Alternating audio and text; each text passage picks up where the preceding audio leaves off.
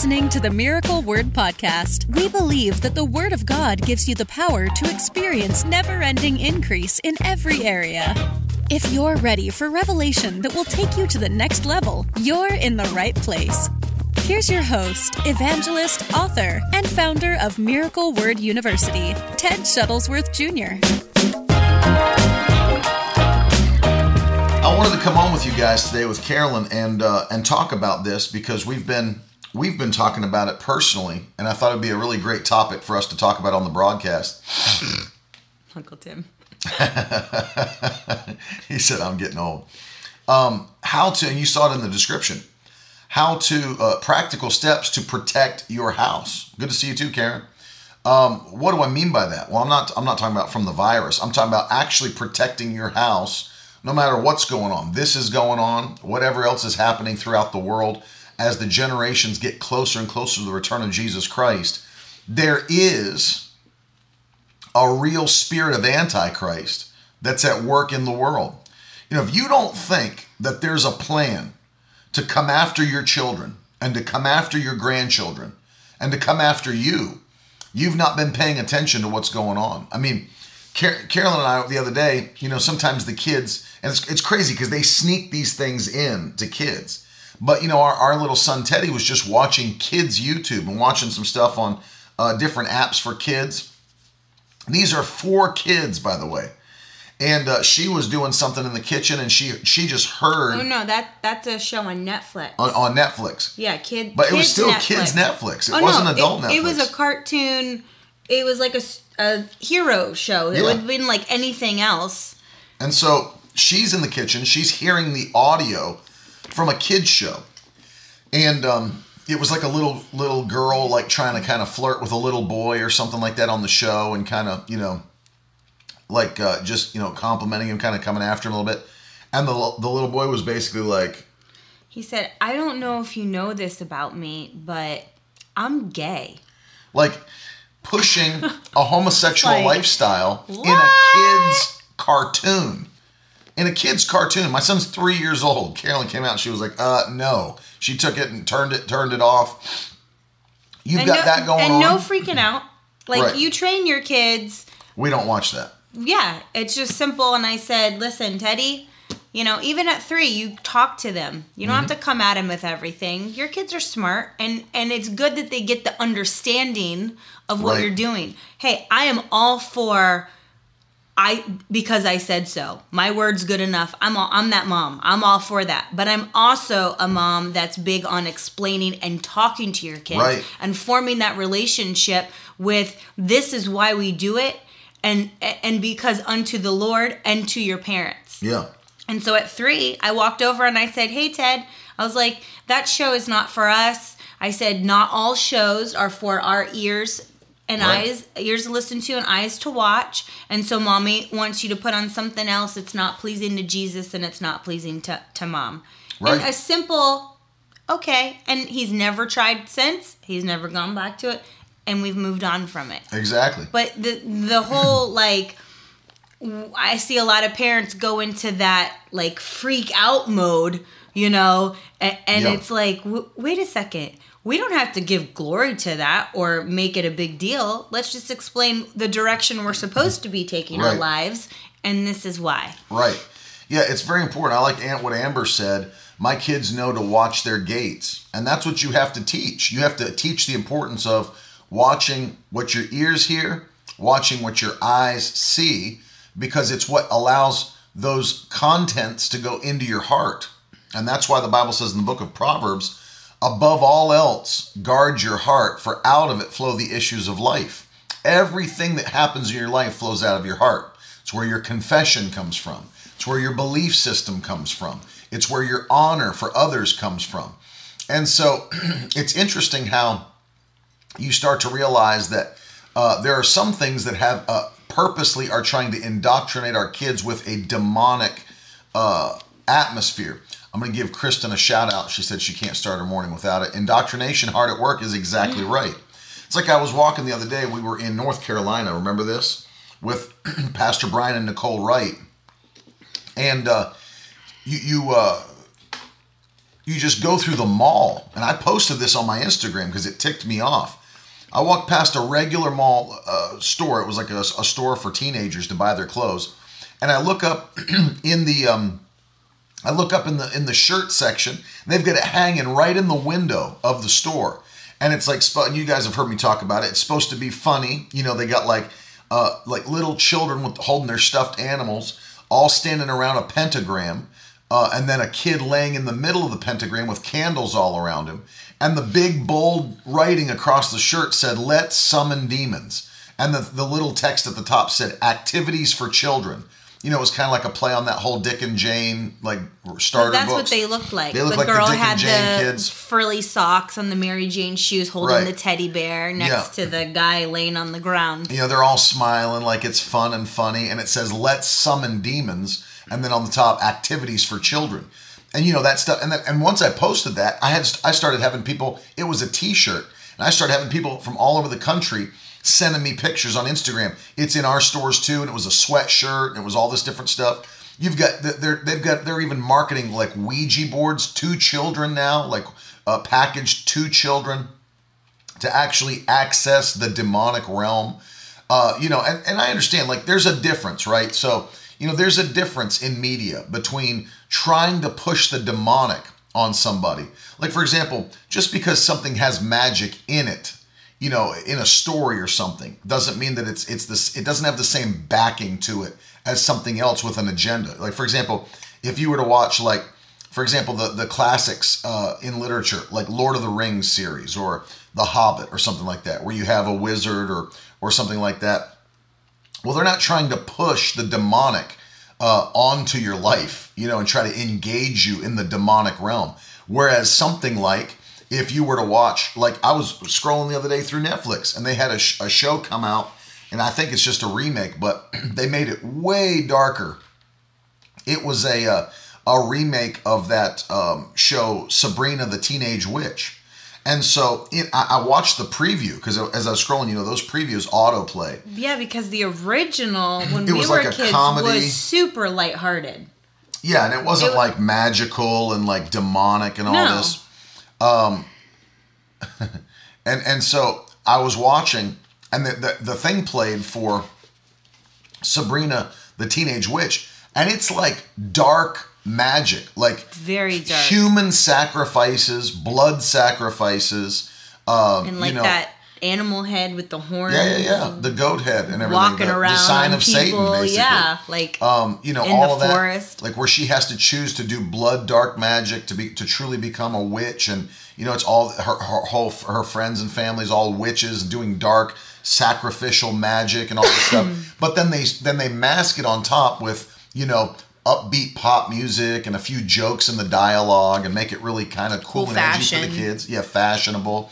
And and what are they doing? Well, it's just a packaging to uh to to feed you a a, a demonic uh, antichrist agenda mindset to get your kids you know what are they trying to do they're trying to uh, desensitize the minds of young people to begin to get them to move in a certain direction you know if you can get start kids to start getting used to um, uh, homosexual and lesbian relationships at a, at the age of three then by the time they're 15 they won't think anything at all about homosexual relationships or maybe even thinking maybe I'm a homosexual maybe I should experiment in homosexuality whatever it might be it's a desensitizing or of the like minds the transgender like those dolls at Absolutely. target now where you get a box of a doll Mm-hmm. that's plain and then you can make it a boy or a girl and they or make you can mix and match. they play it off a and boy with can, high heels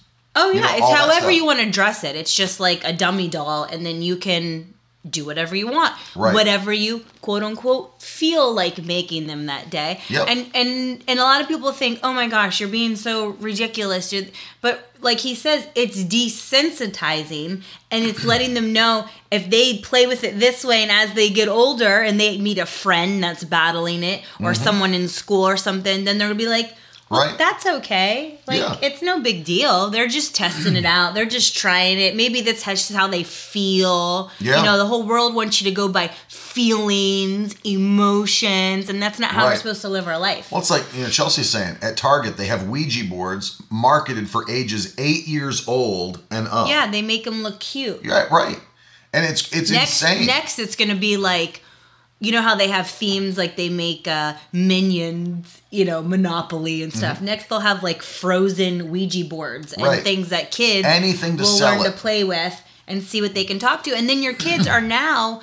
Um, here, you know, in the Bible it says that we're supposed to understand and hear and decipher the the voice of our shepherd. We're the sheep, and where is that in John? Where is that? That's John, right? Because I just read Kno- it to knows Brooklyn the the, voice other of the shepherd. Yeah, mm-hmm. and so My and- sheep know my voice, and the so, strangers they will not And follow. so when you play around with this stuff, you're going to end up learning to hear a different voice, And it not, clouds the voice. not the correct voice. Right. And then you're going to be like wavering, and kids are going to grow up not understanding which voice is loud and clear. Right. And, and I, I just spoke on the, my podcast this morning. It's like when you make a decision on something, I know my shepherd's voice. Yep. And I know I know the sound, I know the tone. Just like when I have to call my kids or he's got to call it, his voice sounds a lot different than the neighbor's voice if it to call their name. Right. He know they know dad's voice. Yes. And so that's what you have to get to your children is they can't be around this stuff because then it mucks up the waters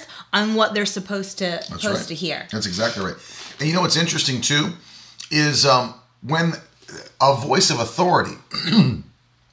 if you'll teach your kids to value Right. that voice of authority and understand what it means. It's like if I can even hear my kids giving my wife a problem and I'm in here and they're out in the kitchen or something, I can just shout out there their name and everything becomes quiet. You know, I can yell Ted or Madeline or Brooklyn, whatever. And whatever was happening before, They might run in here. yeah, it, and it and it becomes quiet. You know why? They just heard the authoritative voice of their father, and they've learned what it means when I speak. And when they hear my voice in the way they just heard it, they know the connotation of what it is. Uh, you know, it's it's different if I were to say, if I were to say like, "Hey, Teddy," you know, when he wakes up in the morning, and if he's causing problems, say, "Teddy," you know, something like that. He can tell the difference because of the connotation. When the Lord speaks to you, it's interesting to know that the Lord will speak to you sometimes in a comforting way. When you're being attacked and you need peace or you need joy, the Lord will come and speak to you in a comforting way. He's your comforter. But then there are other times where you're getting off track, you're getting off the path, you're getting off His plan, and He'll speak to you in a corrective way, and you'll feel that check in your spirit. And you know the Yeah. voice of the Lord saying, Don't go that direction, go, don't go that way, come back to the way I'm calling you to go. My sheep know my voice, and a stranger's they won't follow. If you don't teach your children to hear the voice of the Lord, they are in danger of missing what the Lord wants them to do in their life. You know, there's many Christian children and teenagers and college age that still don't know what they're supposed to be doing with their life, that still don't know which way they should go because they've not been taught to hear the voice of the Lord. Probably the most important thing, I mean, outside of reading the Word of God and everything, that any child of God can learn is how to be led by the Spirit. It's the most important thing because uh, a positive leading is so much better than a hundred negative warnings. Well, let me give you an example. It wouldn't do you any good if you used Google Maps to type in where you wanted to go, and then once you hit enter on that, all Google Maps did was, let's say, for example, you were going to Disney World, and you hit Disney World, enter, start, start trip. It wouldn't do you any good if Google Maps just started shouting, don't go to Arizona, don't go to Maine, don't go to California, don't go to Michigan. It's like, okay, I don't want to know all the things I shouldn't do. I don't want to know where I shouldn't go. I want you to lead me where I should go. That's why I said one one positive leading by the Holy Spirit is better than a hundred negative warnings. Because there's a ton of things you shouldn't do, but there's one thing you should do. And by knowing the one thing, all of the other things fall into place. If I know, for, for example, from where I'm living, I have to go north to get to Orlando. But if I know that, then when I hear to jump on this uh, interstate and to go north, I know that once I hear that command from the thing to go north, I don't have to wonder, well, should I go east? Well, should I go west? Well, should I go south? I don't have to I don't have to think about all things I shouldn't do because I have a positive command about what I should do. I heard the instruction uh, in 500 feet, get on the ramp to go north. Okay, well, once I have that instruction and it's clear in my mind, I don't have to think about all the things I shouldn't do because I know where I want to go and I know what's going to take me there. Yeah. And so that's the key. And I wanted to read to you Proverbs chapter 4 and uh, verse 23. Listen to Proverbs 4:23. The Bible says, "Keep your heart with all vigilance, for from it flow the springs of life." What does it say in the? Uh, not in you're not there. in it. Let me re, let me pull it up in the beautiful Life Application Study Bible in genuine leather. Um, Proverbs. This is what we send to all of our partners. Proverbs chapter four and verse twenty-three. Listen to the New Living. Guard your heart above all else, for it determines the course of your life. Think about that. Now, I want you to recognize something. The book of Proverbs, if you don't know, and by the way, we're going through the book of Proverbs with your kids this month in Miracle Word Kids. And if you didn't know that, you can also join us. It's not too late to jump in. Look Yeah, at this. every day. We're doing the Miracle Word Kids Bible reading mission for the month of March. We're taking them through the book of Proverbs, one chapter a day. And uh, it's not too late. Jump in, go to the website, download the plan, and uh, for free, get involved with us. But let me, if you don't know what the book of Proverbs is for, listen to this Proverbs chapter 1. These are the Proverbs of Solomon, David's son, king of Israel. Their purpose is to teach people wisdom and discipline, to help them understand the insights of the wise. Their purpose is to teach people to live disciplined and successful lives, to help them do what is right, just, and fair. These Proverbs will give insight to the simple and knowledge and discernment to the young. Let the wise listen to these proverbs and become even wiser. Let those with understanding receive guidance. So understand that's the purpose of the book of Proverbs. So with all of the proverbs do those things. Make you wiser, help you live a disciplined, successful life. All the proverbs do that for you. But when the writer of Proverbs says to you, above all else, this is like a proverb above Proverbs because everything in Proverbs is wisdom to your spirit. But when the writer says, now above all else, that means this is the most important thing you'll see inside this book or this collection of writings. Above all else, guard your heart. Above all else, guard your heart, for it determines the course of your life. It determines the course of your life. And so your children have to be trained. You know, we talk about this from Proverbs. We the Bible says train up a child in the way they should go, and when they're old, they'll not depart from it. A child must be trained. We're talking about protecting your house today. How do you protect your house? How do you protect your marriage? How do you protect your relationships? How do you protect your mind? How do you protect your finances? This is how. That you've got to train yourself and you've got to train your children. And training, you know, we've talked about this. Training is different than take your kids to church. Absolutely. I mean, you can just see training now, right now. Everyone's bored at home and they're doing like 19 million workout challenges. they're training their body and it's every day and it's competition and it's I'm going to be better than the next person. And that's what training is training your kids every day. When you join the military, it's a daily training. That's Out right. of boot camp, it's a daily training because they want to make sure you're ready for battle at any time the president calls the troops in somewhere. It's Right. not you do boot camp and you pass and you're set and then you just sit around with a uniform on doing nothing. Mm-hmm. You're literally training and keeping in shape, learning how to shoot, learning how to fight every single day. It's your job. And so as a parent, it's our job Mm-hmm. Right. to train our kids every single day. Right. Because just like in anything, it starts with the leadership and it trickles down to the Right. rest.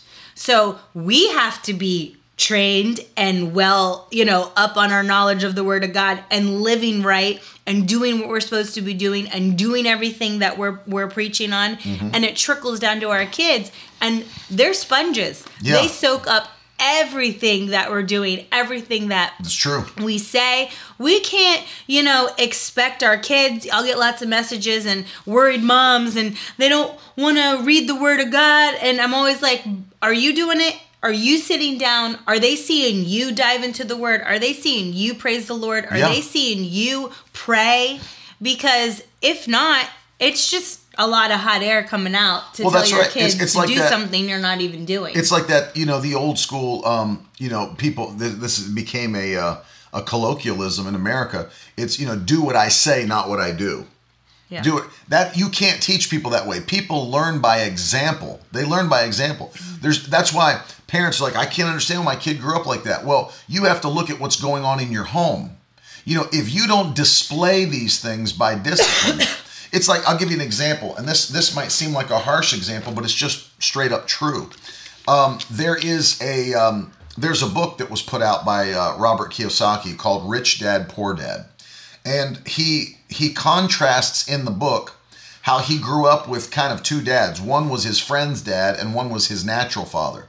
And his natural father was a poor man, didn't have much money, wasn't good with money, but his his friend's dad was a, a rich man who owned businesses and all this stuff and he kind of took him in under his wing to teach him how to be successful.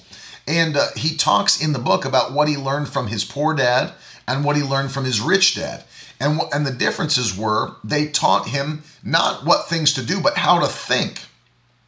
Because as I'm reading from the scripture, Proverbs 4, guard your heart, for out of it flow all the issues of life, or it determines the course of your life. What you believe will actually determine what you do. If you grew up in a home where you were led to believe because of your parents' example, attending church faithfully is not important. And let me tell you, many Christian parents are teaching their kids that by example. How are they doing that? Well, if there's anything else to do, we do that first.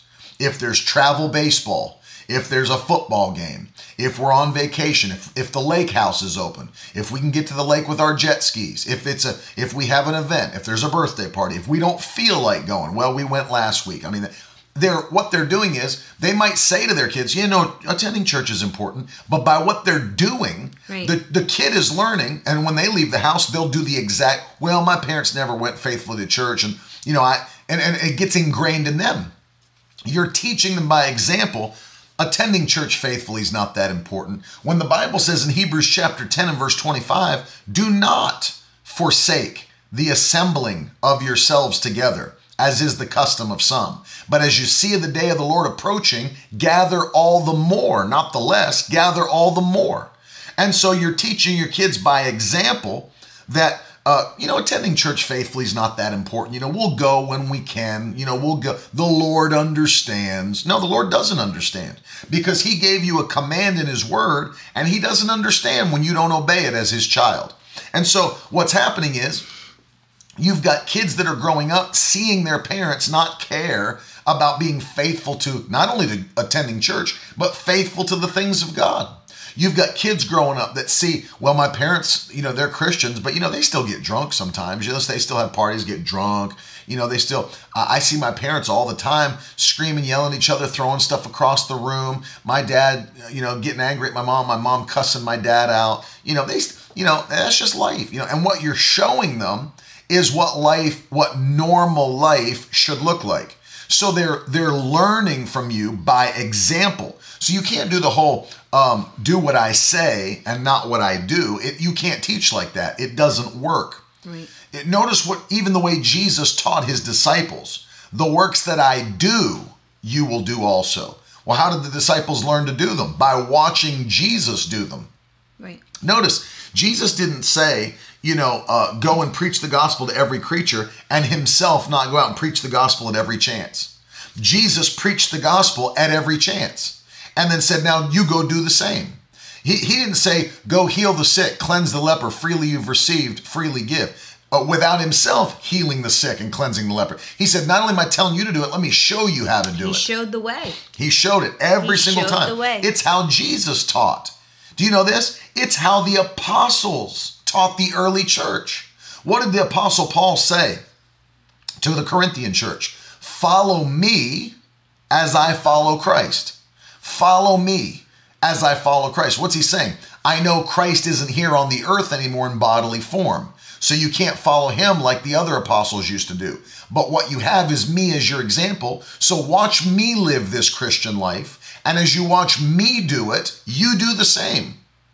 Notice that. Follow me as I follow Christ. It's all by example. Do the thing, and others will learn by what you're doing, not by what you're saying. And if there's people who are saying a lot of stuff that they don't do in their own life, their words feel very thin. Yeah. Their words feel very thin. Absolutely. I mean, that it's a big. It, one of the main things I'm. I mean, I get on my kids is, you know, the way the way we act within this family is not going to be just within these walls. That's right. it goes outside of these walls. Yes. I will not have people compliment my kids. You know, this, this what how I'm saying it to you is how I say it to our kids. I'm not gonna have people com- compliment you guys, and then come home and it's a completely different atmosphere. It's fighting, it's bickering, you know. And I get siblings fight, and Right. I I, t- I tell them all the time. I'm like, I get people are annoying. People are annoying to me still. And we all annoy each other. But it's our reaction and how we handle this situation. Right. And so that's stuff that you have to cultivate in the atmosphere of of your home. And uh, you know what what we're talking about today are practical steps because um, it it needs to be that way. Some stuff is just so uh, people over spiritualize things and it takes it way out of control and and when you over you know when you over spiritualize stuff kids want nothing to do with it. They Yeah. just are like my parents are weird. Yeah, they get weirded they out. get angry. They don't want they don't want to uh, be involved in it. Right. they think it's like over the top. And really that that parent has no control. A lot of the stuff that they're doing is out of fear Of course, yeah. the parent is teaching them out of fear and they think they're not they think Right. they're being so holy about it but they're not taking the practical steps to ensure that in their house Well, not to mention, you know, take every training moment seriously with your kids. Take every. Tra- I had one just recently, and um, you know, my wife and I talked about it, and I saw one of my children doing something that I didn't appreciate, being a little bit devious um, in action, and you know, just because I could tell, because I know I know how kids are. I was a kid, and I did this probably some of the same things, but I could tell doing something that they shouldn't have been doing. And then when dad or mom came in the room trying to act like they weren't doing it or or whatever. And i and i'm not dumb. I can quickly pick up on that kind of stuff as i'm sure many of you parents can. And uh, so i told carolyn i said they're they're doing this and i know that they're trying to hide it from me and hide it from you when we come around they don't want us to know that they are doing it. It wasn't anything uh, a big yeah what deal. they weren't doing was bad it was the action It was the action of trying to hide it that was bad. And, um, Sneaky. You know, like for example, I'll tell you what it was Stephanie. because it's not that big of a deal. but you know, um, you know, we we want our kids. uh, We're taking actionable steps to guard the hearts of our children, as we're preaching to you today. As many of you are doing with your children, guarding the hearts of our kids. My kids aren't old. My kids are 10, 6, and 3. They're young. Their hearts are young. Their minds, I want to keep them pure. I don't be like, well, she's 10. She'll find out what this world's like soon enough. So let's just push her out into it. No, I want to guard their hearts. I want them to stay pure and holy and separated, not not sheltered, not sheltered and weird, guarded. I'm stewarding those gems that God gave me.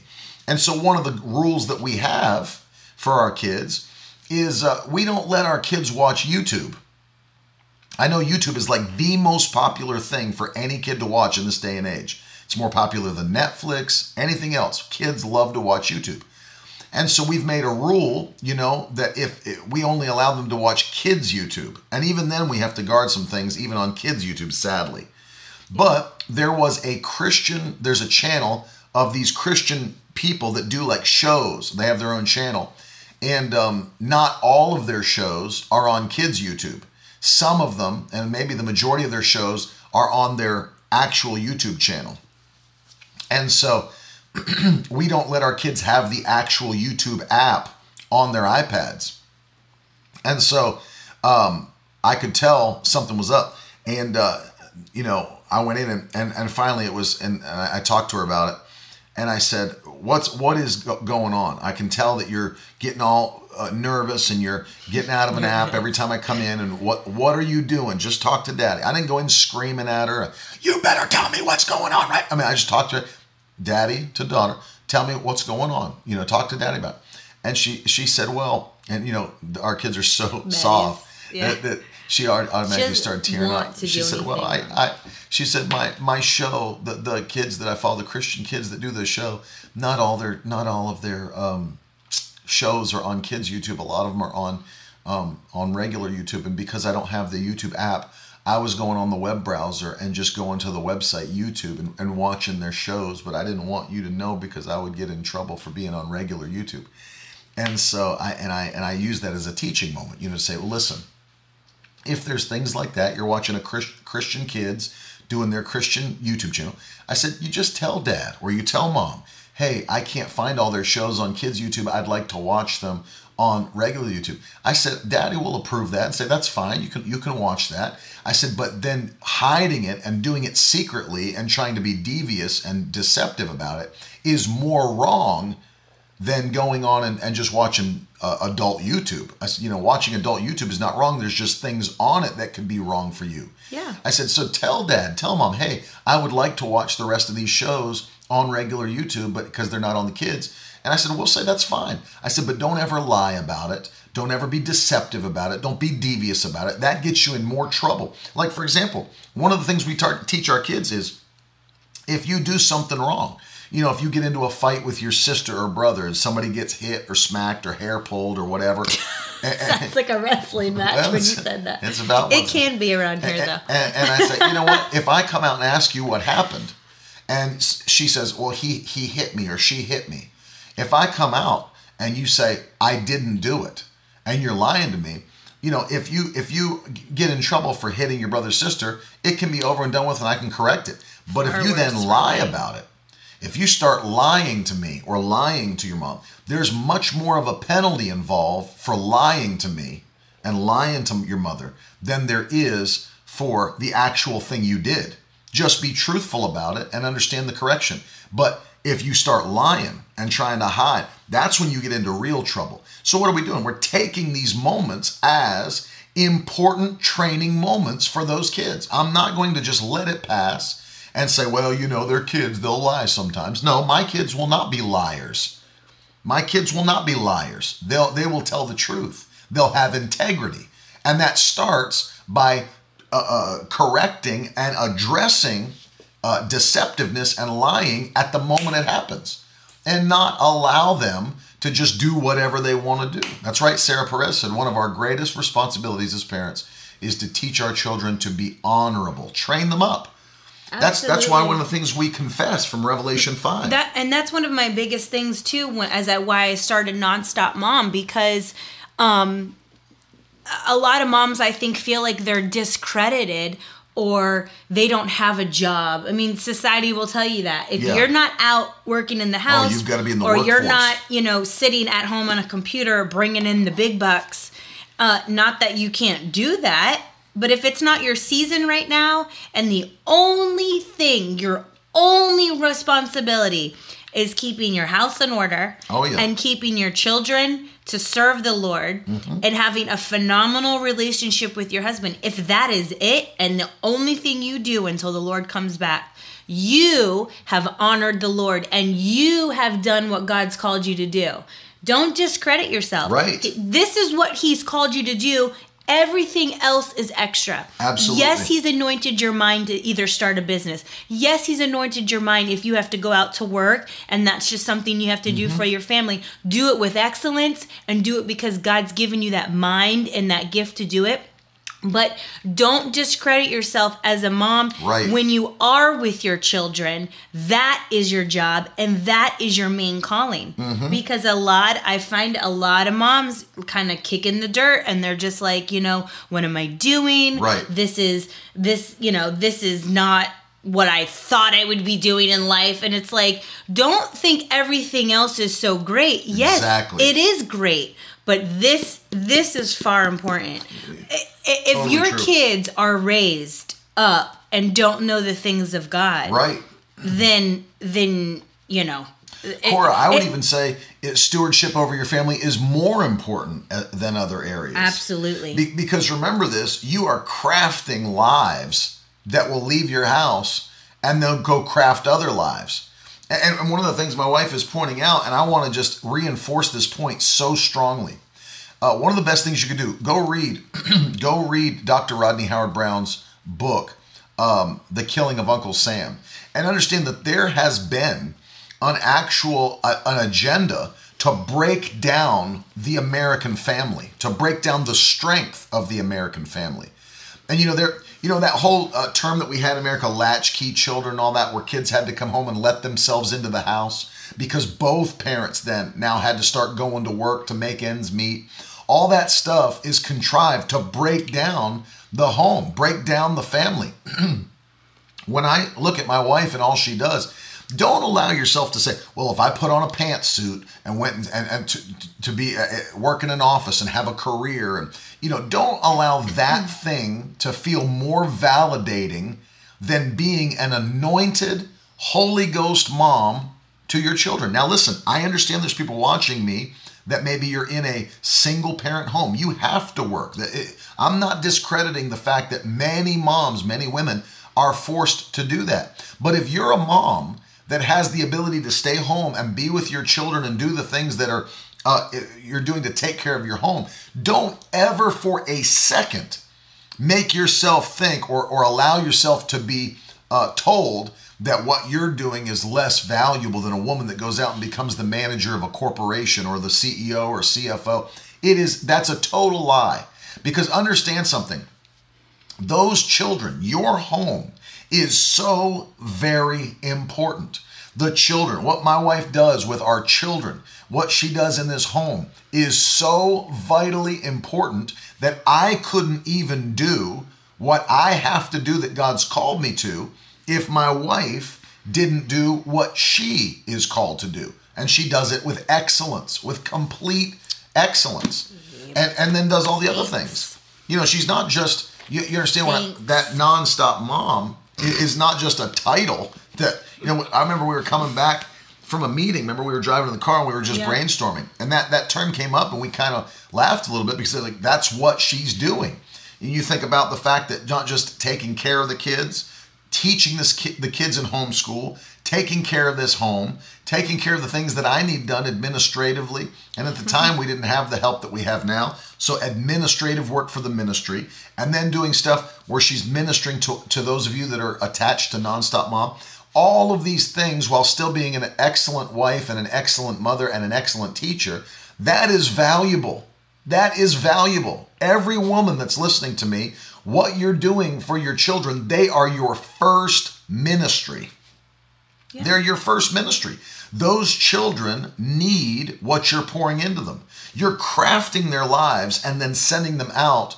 And the Bible t- teaches us that as you're training them, I mean, because I know there's many mothers that are watching that are many times it's single parent. Maybe the husband left or he's not around anymore. That's why I said that if they don't have the opportunity to be at home when they are with their children, Mm-hmm. pour in everything you have And don't Yes. be like, I'm too tired to train, I'm too tired to do this.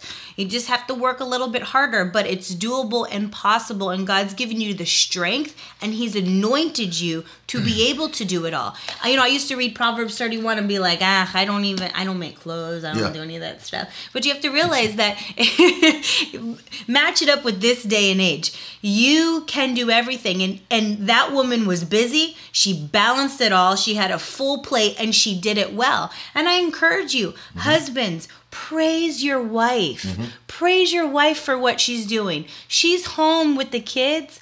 Tell her how wonderful it is. Tell her that what she's doing is keeping this family, you know, in this state of of love and joy. And and bless her for mm. doing it. Because you know like we're talking sometimes you think that it's not a real job. And you know nobody sees what I'm doing. I'm cleaning a mess all day. I'm vacuuming. But that doesn't matter. You're doing it unto the Lord. Mm-hmm. But husbands encourage your wives.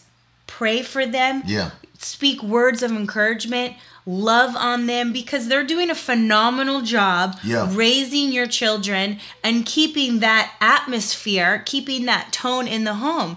And and you know, they need to hear it. Absolutely. They, they they need to hear it. So I encourage you to do that today with moms that are staying home and moms that are working. You know, we're trying to do it and pull it together. Let me encourage Shamara because she said, being a working mom, I feel opposite, like I'm being stretched thin and working and pouring into my kids. But let me just remind you of something that's encouraging. This is not the state you're going to be in for the rest of your life. It's a season. It's a season of your life. Yeah. It's a season that's very important. Uh, you know, they're going to grow up. They're going to get old enough to start taking care of themselves and doing stuff on their own. You are in, in a very important season that takes extra effort, and, and that's understandable. It does take extra effort, and it's something the Bible teaches us must be done. And so uh, you're doing what you you're called to do. You're doing what you should do.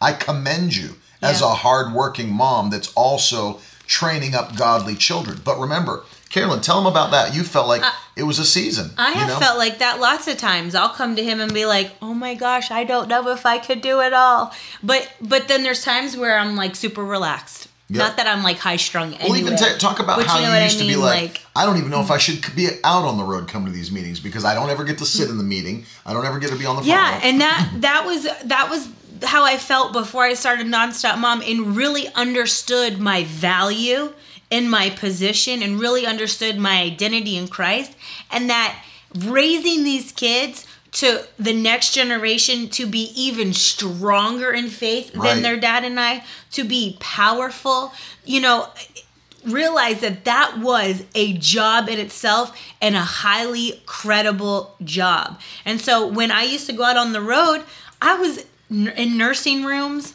and I was never in a meeting and I was always in the lobby. And for a while there, I was like, um, I could just stay home and work part time because my job, I was a real estate paralegal before I went off on the road. And they they didn't want to see me go. So I had the temptation of working part time and doing this and feeling like I needed to contribute financially to to the family. And I am thankful for a wonderful husband that always encouraged me and was like, "Listen, the Lord's going to take care of us. I don't want you to go back. I want you to focus on the kids." And and that is something I had to realize and I would go to these meetings and I'd be like, "I'm getting dressed. I'm putting makeup on to do what? To sit in a dark room and feed a child." or sit in the lobby while and, they and why can't I- yeah and run circles and it's like you know what am i doing I, I and then i could have said well i could just stay home at this time right? and then i can go on the road when they're older but you know realistically if i did that i would be so set in a different schedule Right. that i wouldn't want to be on the road later the more important thing was our unity. That was the more important thing, is for her to be a part of everything that was going on in our meetings, in those environments, even if it was just in the lobby hearing the service, even if it was just in a nursery hearing the service, to be there, to be in the anointing. The more important thing than convenience was our unity, for her to be a part of everything that was going on. And and you understand, I'll get into this because we're going to talk about some practical steps. Uh, we're talking about practical steps to to protecting your home. One of the things you have to protect is your marriage. one of the things uh, that you have to put as top priority, and we put it as a priority above our children. And people, there's people that have talked to, you know, that think that we're a little, you know, crazy for that because the people, no one says that kind of stuff. Well, kid, the kids are first. In our house, they're not first. the kids are not first. because let me tell you what happens to put people that put their kids first above their husband and wife. The people that put their kids first above their husband and wife and invest all their time, all their efforts, and all their emotions and energy into those kids, the kids then go to college and leave and get married. And then at the end, you've so distanced yourself from your Like husband or wife. Blinking at roommates. You have a roommate. you have a roommate. You don't have a husband or wife. We've seen it happen, and it's what then people have to rediscover how to be friends and rediscover, Rediscover. how to be a husband or a wife. My It's- it's- favorite words. We need to rediscover on the the journey of life. yeah, it's like I I have no Just desire if you're gonna that. use the word journey around me, just play their music. and, and I love.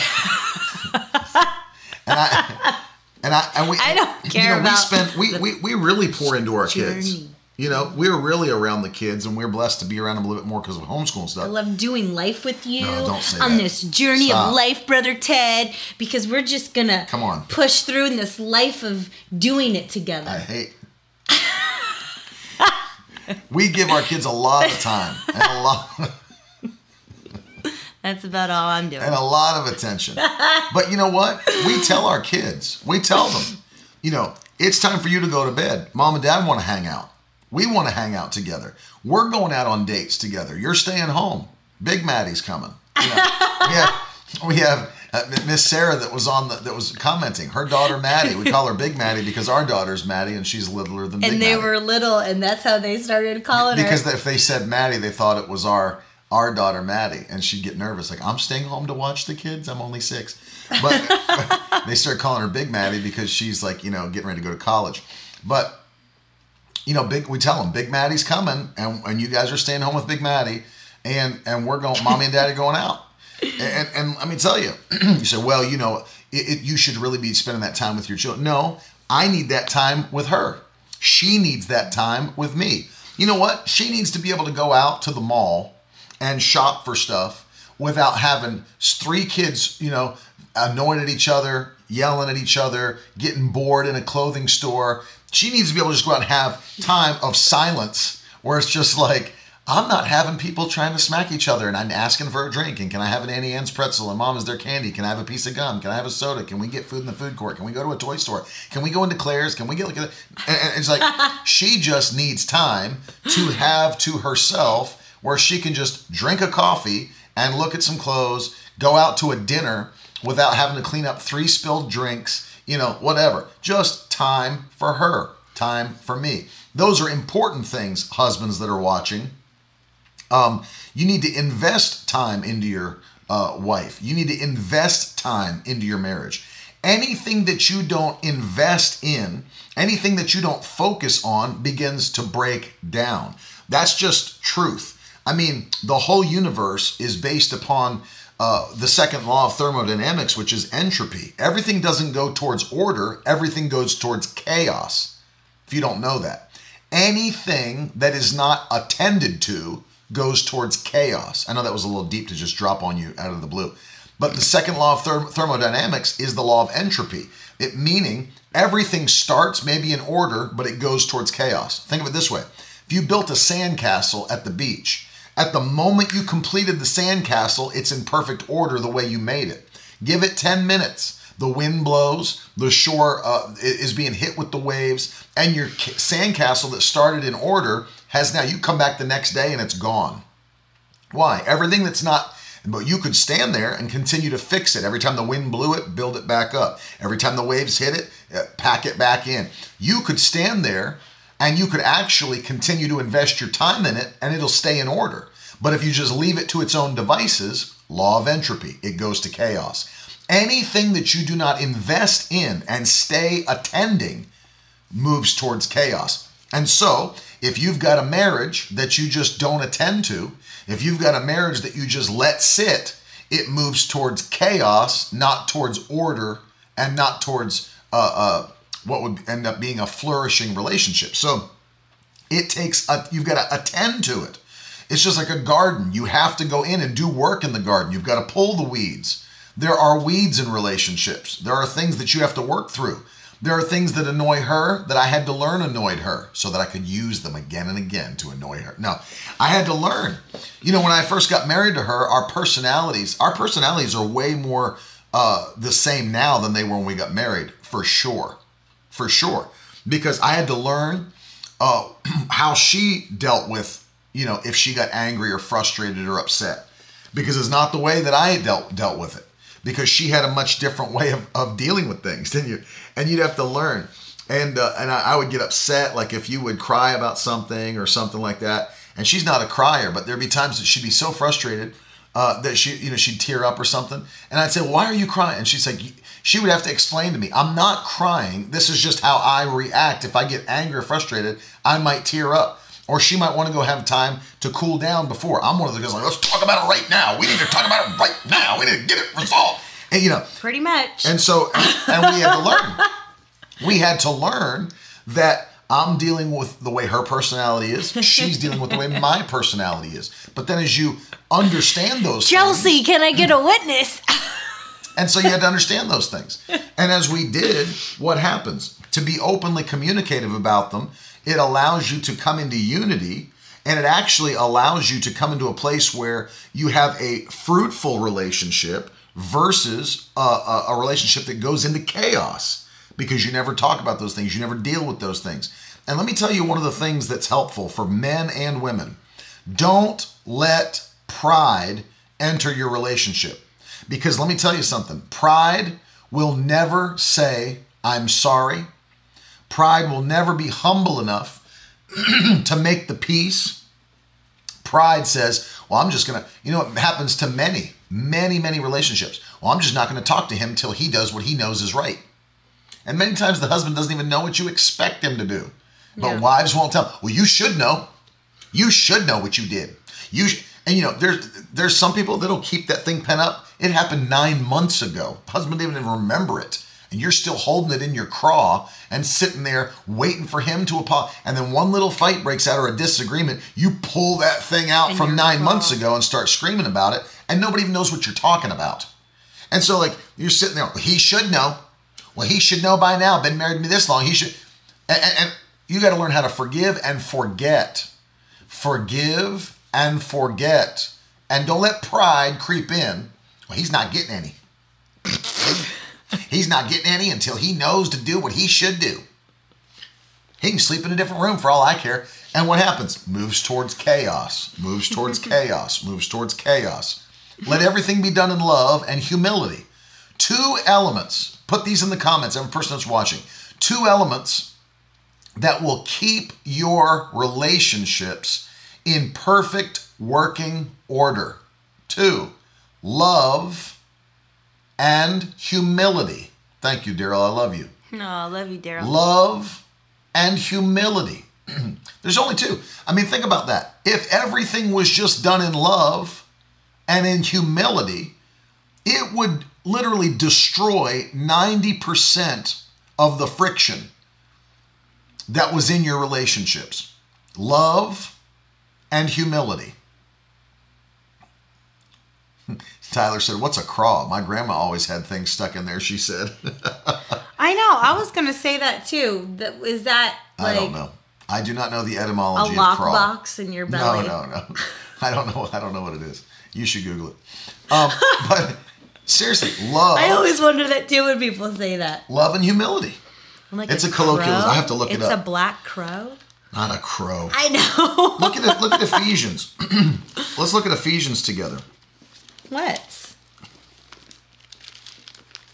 Who's gonna get there first? Sword drill.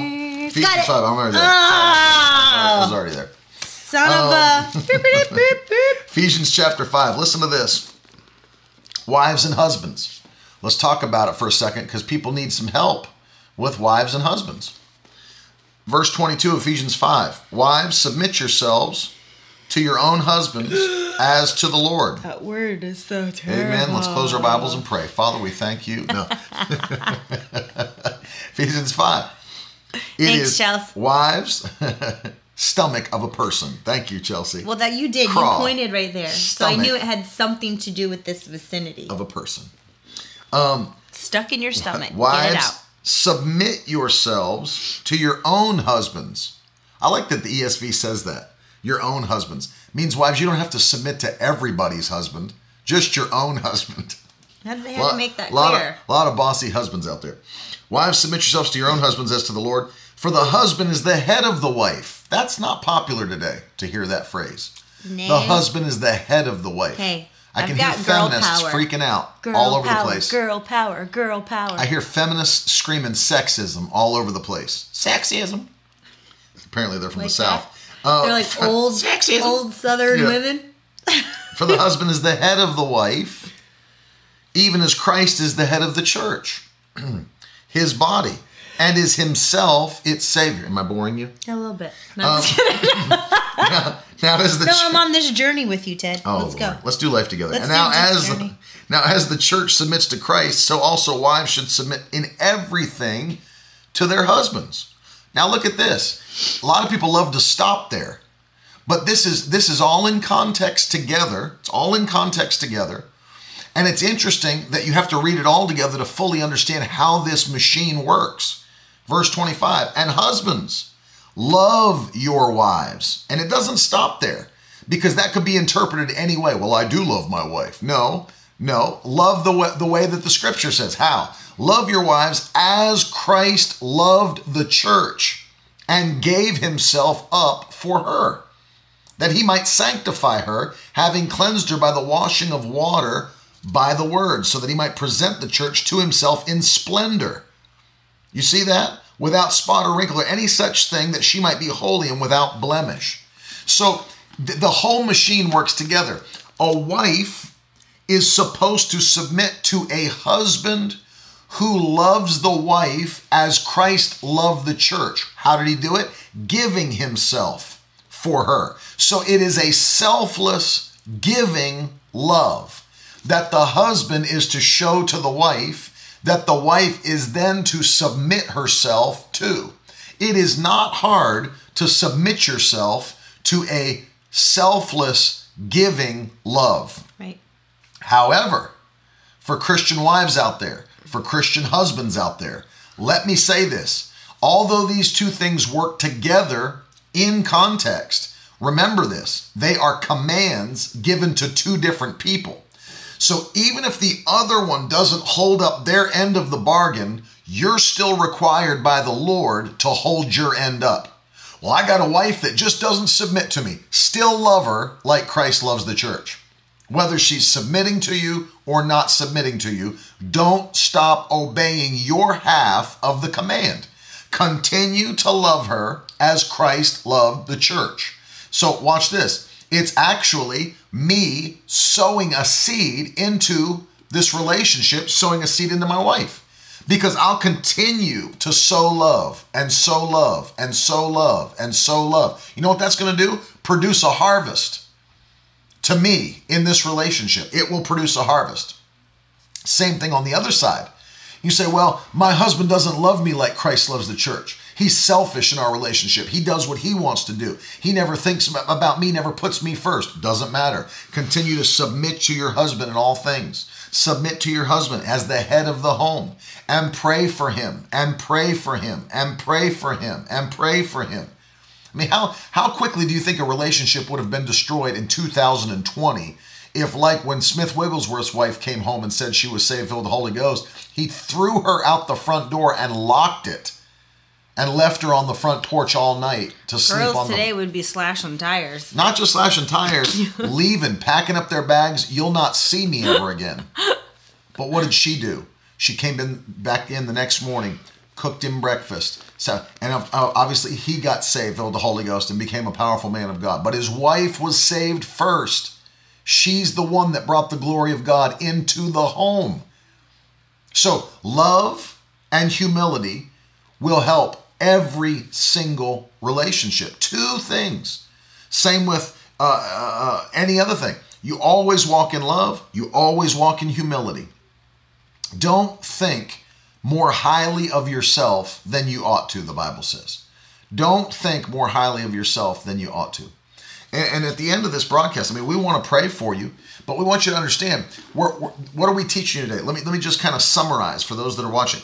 There's a training that needs to go on in your home. There needs to be a, what we call house rules. We need to have our one thing Carolyn says to the kids all the time.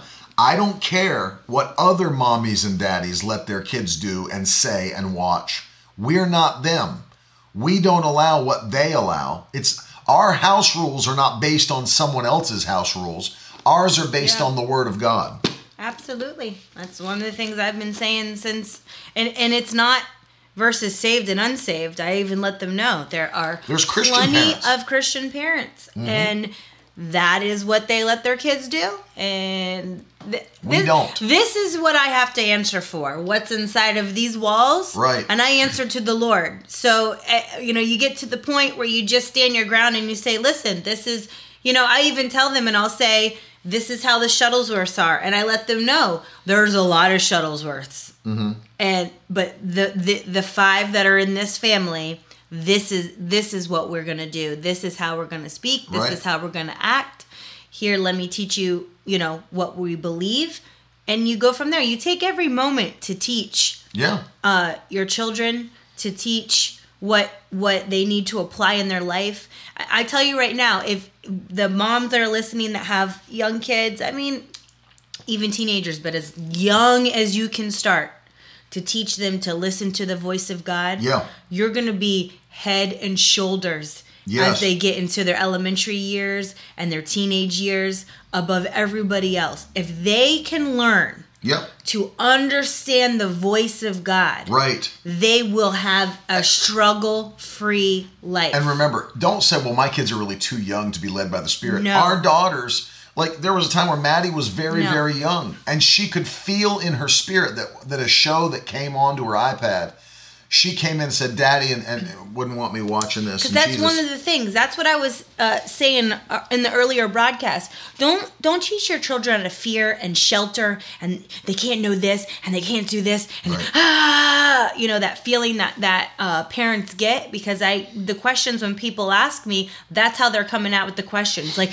ah, I'm so concerned. Ah, do I teach my kids about the devil? Do I tell them? It's like. He's nobody. You just teach your kids he's nobody. He has no power. He's no big deal. We have power over him. He's a defeated person. He's not allowed in our house. Like you don't talk about it with such like uh greatness. You know what I mean? It's just like an everyday conversation we tell our kids.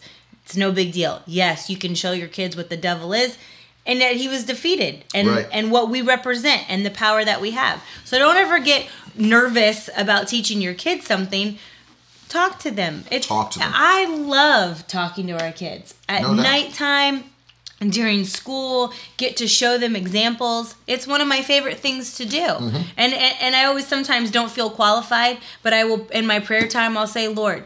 Help me to be the greatest teacher to them, not only in school, but sh- show them when we're reading verses. Like he said, the Miracle Word Kids um, uh, Proverbs that we're doing. Yeah. Proverbs is one of my favorite books of the Bible, and I recommend everyone reading it at all times. Yeah. It's a book full of wisdom that we could all use more of. Yeah. If you come in contact with lots of people, you will realize Proverbs needs to be read more. It's true.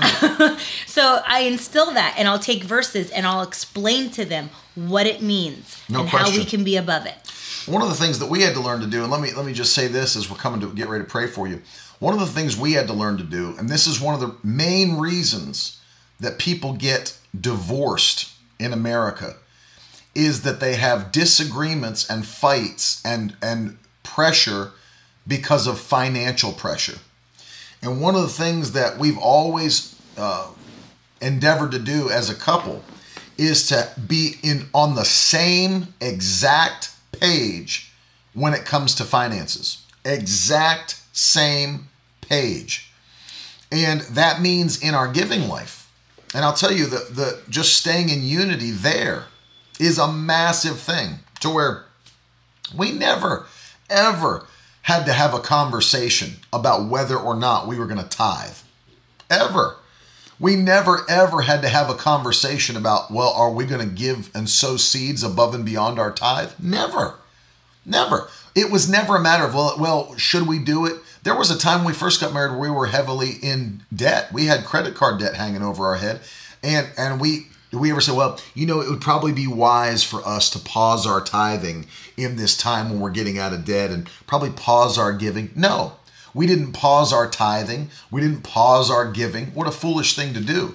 And we came into contact with the realization that if you'll honor God above all else, He'll honor you. And it wasn't any matter of time before we were completely out of that and clear of all of that in just a matter of less than two years. And, and, and at the time, it seemed like a huge wall to us. But he said, you know what? I don't care what we're what we see in the natural. We'll never stop honoring God and putting Him first. Tithing will always be done. Giving will always be done. Blessing the poor will always be done. It'll always be number one.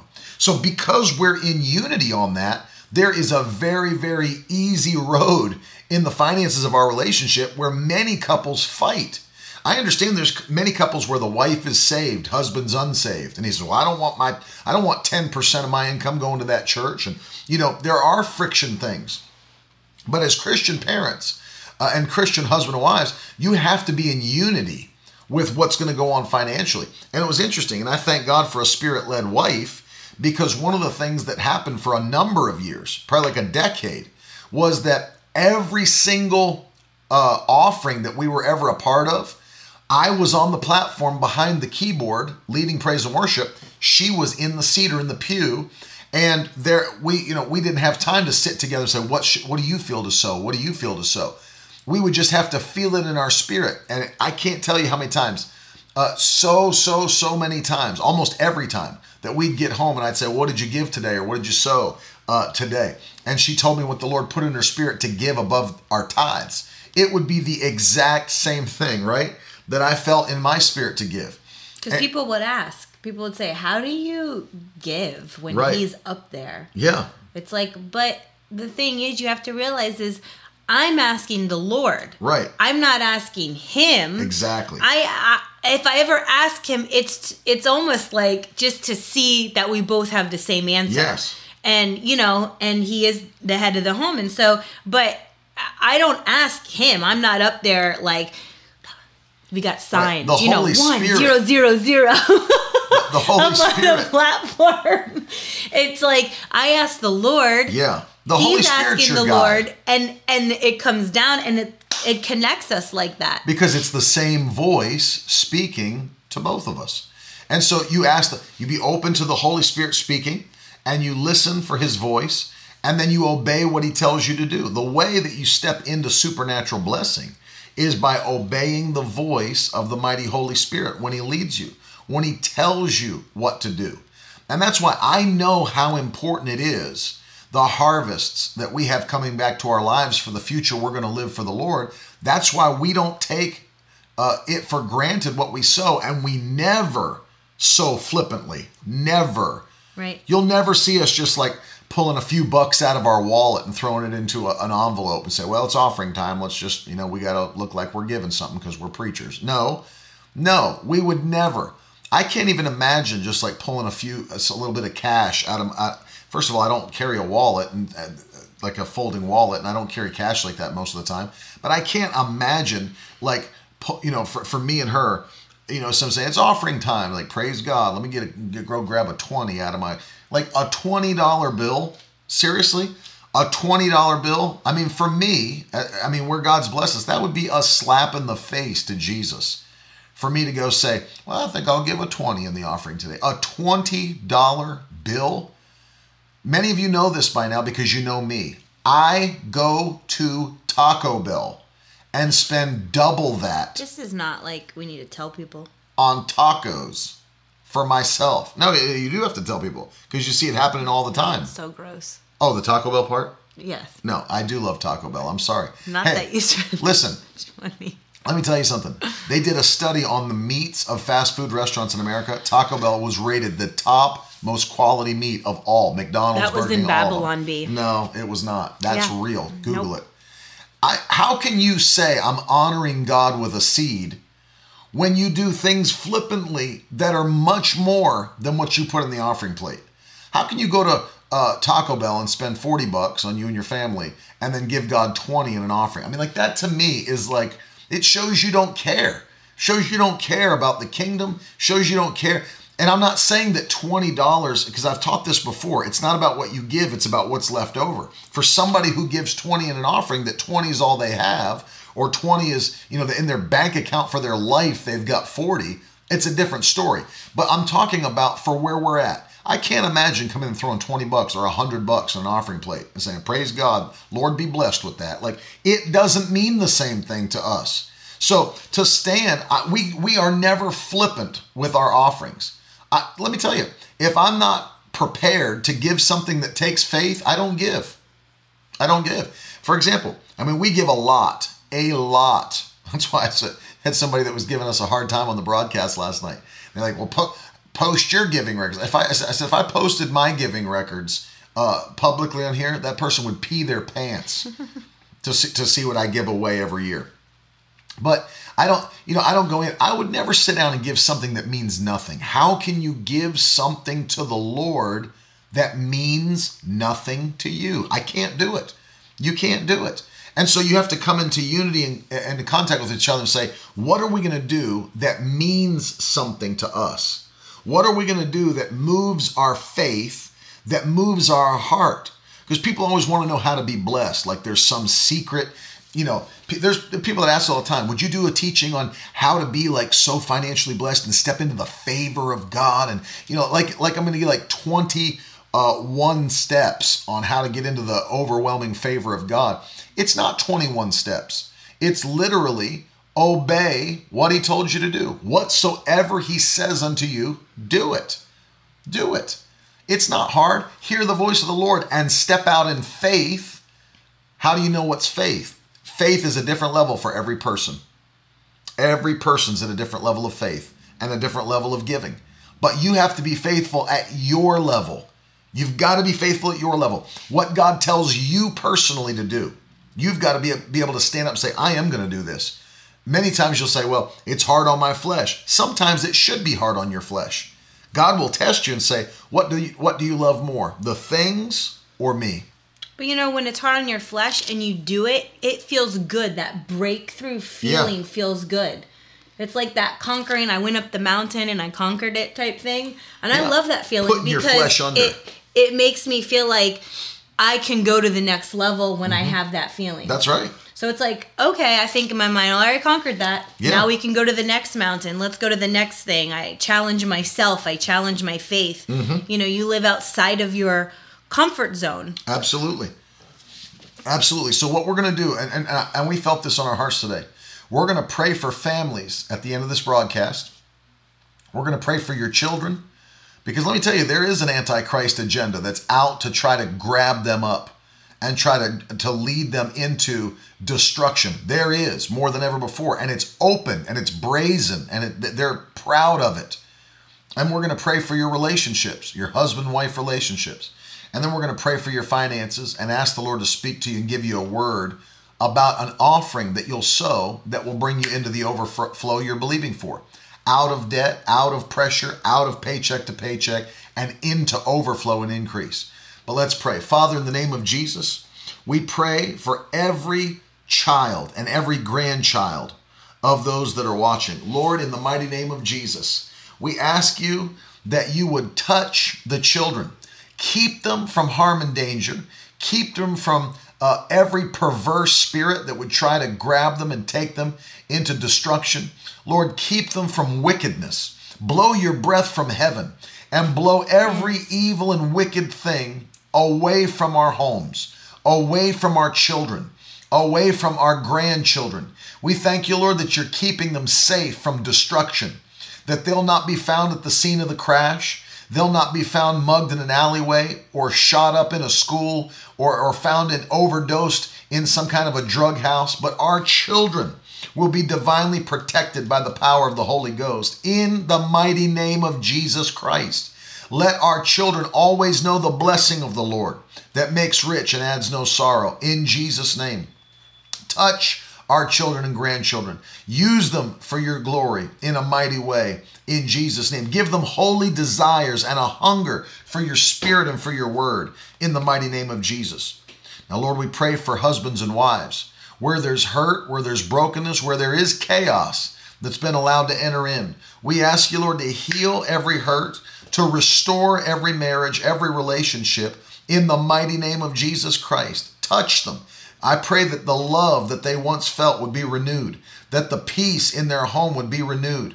In Jesus' mighty name, we thank you, Lord, and we give you praise. In Jesus' name, that you're touching relationships and homes. In Jesus' mighty name, we thank you for it and we give you praise. Now, Lord, we ask you to speak to every one of us, speak to every man, speak to every woman watching or listening on the podcast, and give them an instruction from your spirit about what they're to sow that will bring them into the overflow that they're believing for. In Jesus' mighty name, we thank you for it and we give you glory and praise. Hallelujah. Amen.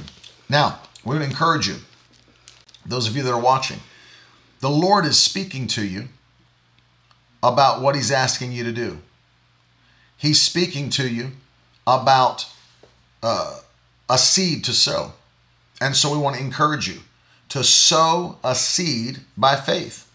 What do you do? How do you sow a seed by faith? Well, one of the things that you can do is you can go to miracleword.com and you can sow a seed there on the website. Another thing that you can do is you can actually put hashtag donate in the comments if you're on Facebook or Periscope or Twitter. Or if you like to sow by an app, uh, we take PayPal, Cash App, Venmo. There's many ways you can do it. Many people, there's people even still that are liking to sow uh, by sending a check via the extremely unreliable United States Post Office. If that's what you'd like to do, uh, our address is on the footer of every page of the website when you go to miracleword.com. And so we want to encourage you to take a step of faith today and sow a seed by faith, and uh, the Lord will bless you. There's always a harvest that comes back from the seeds that you sow. There's always a harvest that comes back from the seeds that you sow. God will not be mocked, the Bible says. Whatsoever a man sows, that will he also reap. God is not mocked. I love that verse. Galatians 6 7. Don't be deceived. God is not mocked. Whatsoever a man sows, Yep. that will he also reap. And so we thank you for every person that's taken time to sow seed. Are you still getting the broadcast coming through okay? It looked like something stopped there for a second. If you're still getting it, throw a hand in the comments section. Let me know that you're still seeing everything okay. Because everything, it looked like it blacked out. Just making sure you didn't lose me. But we want to thank you. And listen, here's what we're doing.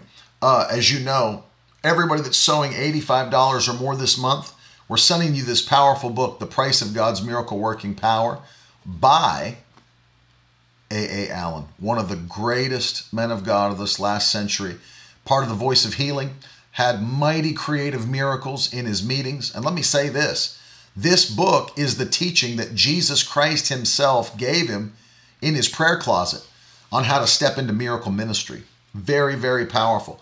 And it'll bless you too. It's blessed me, it's blessed many other ministers, and it'll bless you as well and show you what God told him in a time of prayer and fasting that took him into the supernatural realm.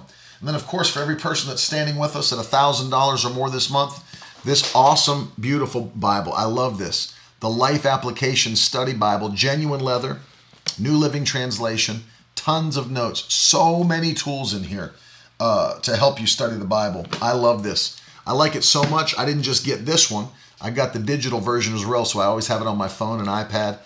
This is awesome. Perfect time to get this because everyone's just sitting home right now. Yeah, exactly. We can study the Word of God. It's time to study. make up for lost time. Exactly.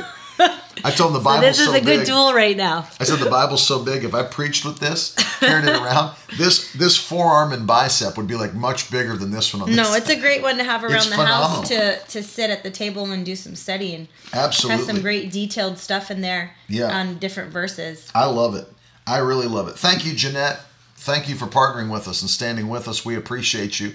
All of you, those of you that have stood with us in the month of March, Yeah. you are a blessing to us. We love you guys like very, very much. Momentum is picking up. Don't Oh, let yeah. what's going on around you to feel like it's lessen or you've come to a halt just because you're at home sitting still. Right. Don't move forward. That's You know, I was doing a, a podcast this morning and one of my points was knowing that your harvest is sure. And if I can read this real quick before we Mm-hmm. Sure, go. go. I'm going to Psalms 1. Hey, this is our broadcast. We can go as long as we want.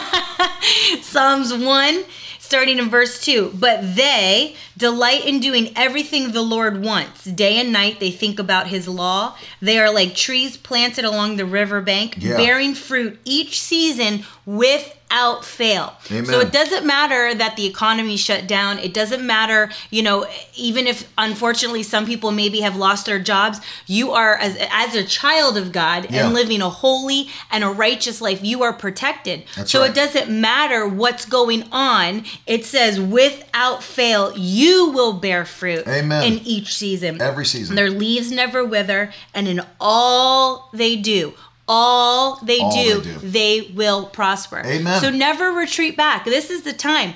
Get that seed in the ground. Plant plant that seed. That's right. And and not just here, you know, I I don't know what's going to happen next, but keep doing it often because the more seed you have in the ground and your confession is watering it, Mm-hmm. the more the harvest comes back. Your harvest is sure. It's in the ground. It's coming back. More seed to sow, more harvest to get. It's a phenomenal cycle that God has set up for us. Mm-hmm. You know, not long ago we were at a church and I felt to bless some kids with some cash and I gave them some money. And so the next night someone came up to me and said, "Can I give your mon- your kids some money?" Mm-hmm. And I was like, "Sure." And I thought to myself, well, that didn't come back directly to to me, like for me, Right. but it came to my children. And immediately when they when they asked me, I thought to myself, that's like the Lord.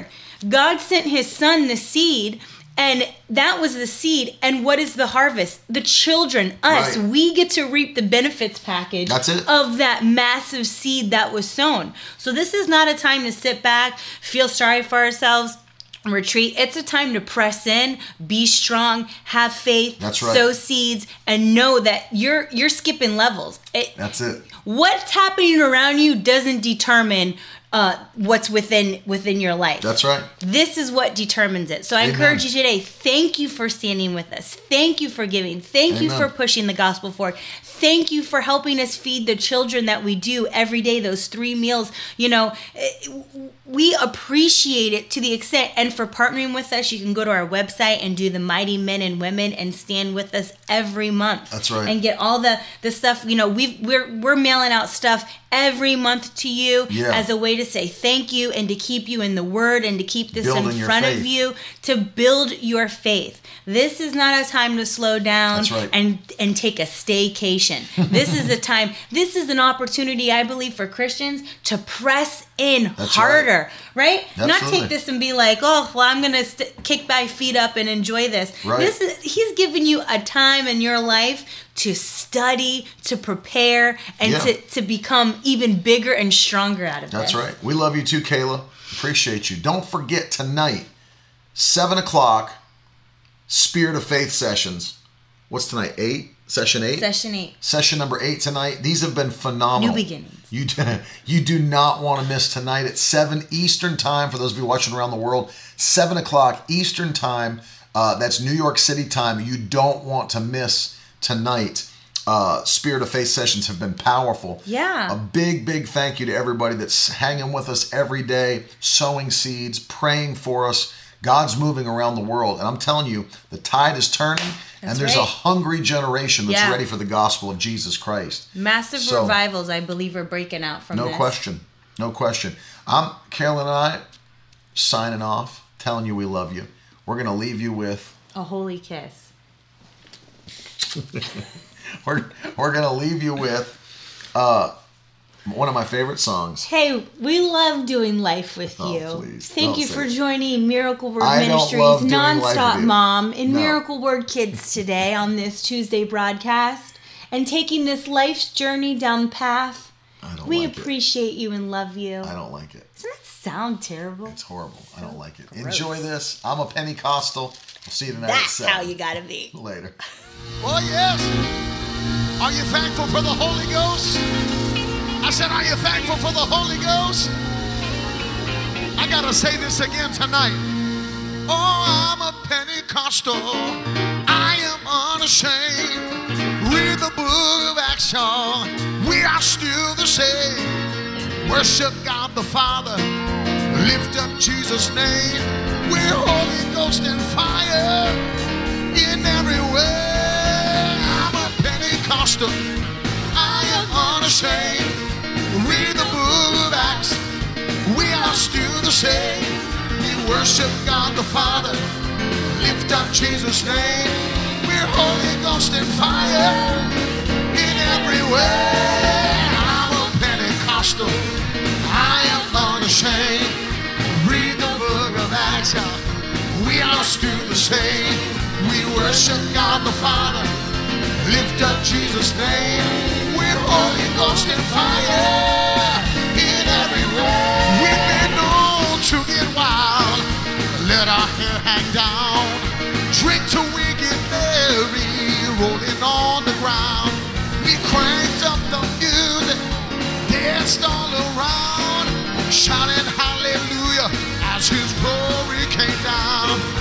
It's just our style, Pentecostals that passed in Jesus' name. I'm a Pentecostal. I am unashamed. Read the book of Acts. We are still the same.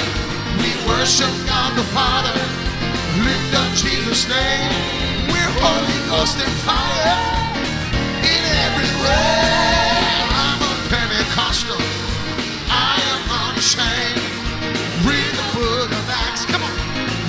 Still the same. We worship God the Father. Lift up Jesus' name. We're Holy Ghost and fire. Gotta say it again. Look. Come on, clap those hands. Sound like camp meeting in here. Yeah, yeah, yeah. In case you didn't hear me, we've been known to get wild. Let our hair hang down. Drink till we get merry. Rolling on the ground. We cranked up the music. Danced all around. Shouting hallelujah as his glory came down. It's just our style, the way we do our thing. We're the Pentecostals,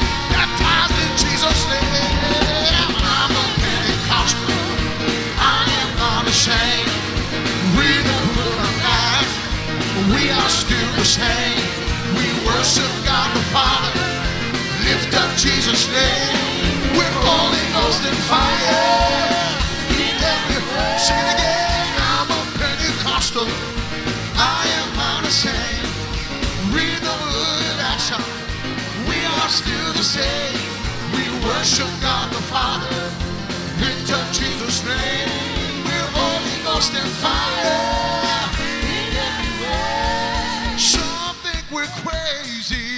Others think we're strange.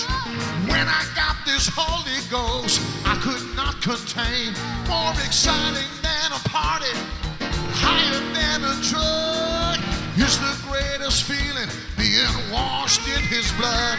If you're tired of tradition, religion's done you wrong.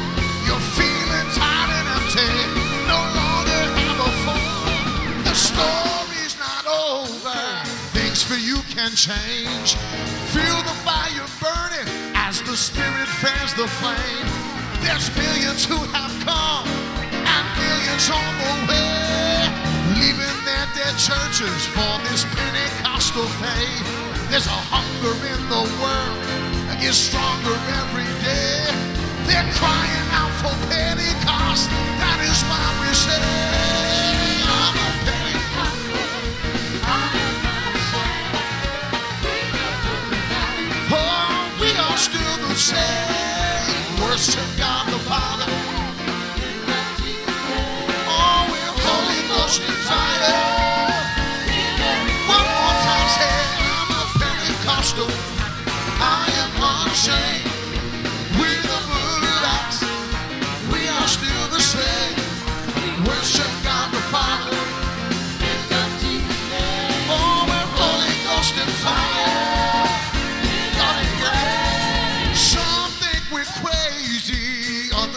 was strange. When I got this Holy Ghost, I could not contain. More exciting than a party, higher than a truck. It's the greatest feeling, being washed in His blood. If you're tired of tradition, religion's done you wrong. Feeling dry and empty, no longer have a song. The story's not over, things for you can change. Feel the fire burning as the Spirit fans the flame. There's millions who have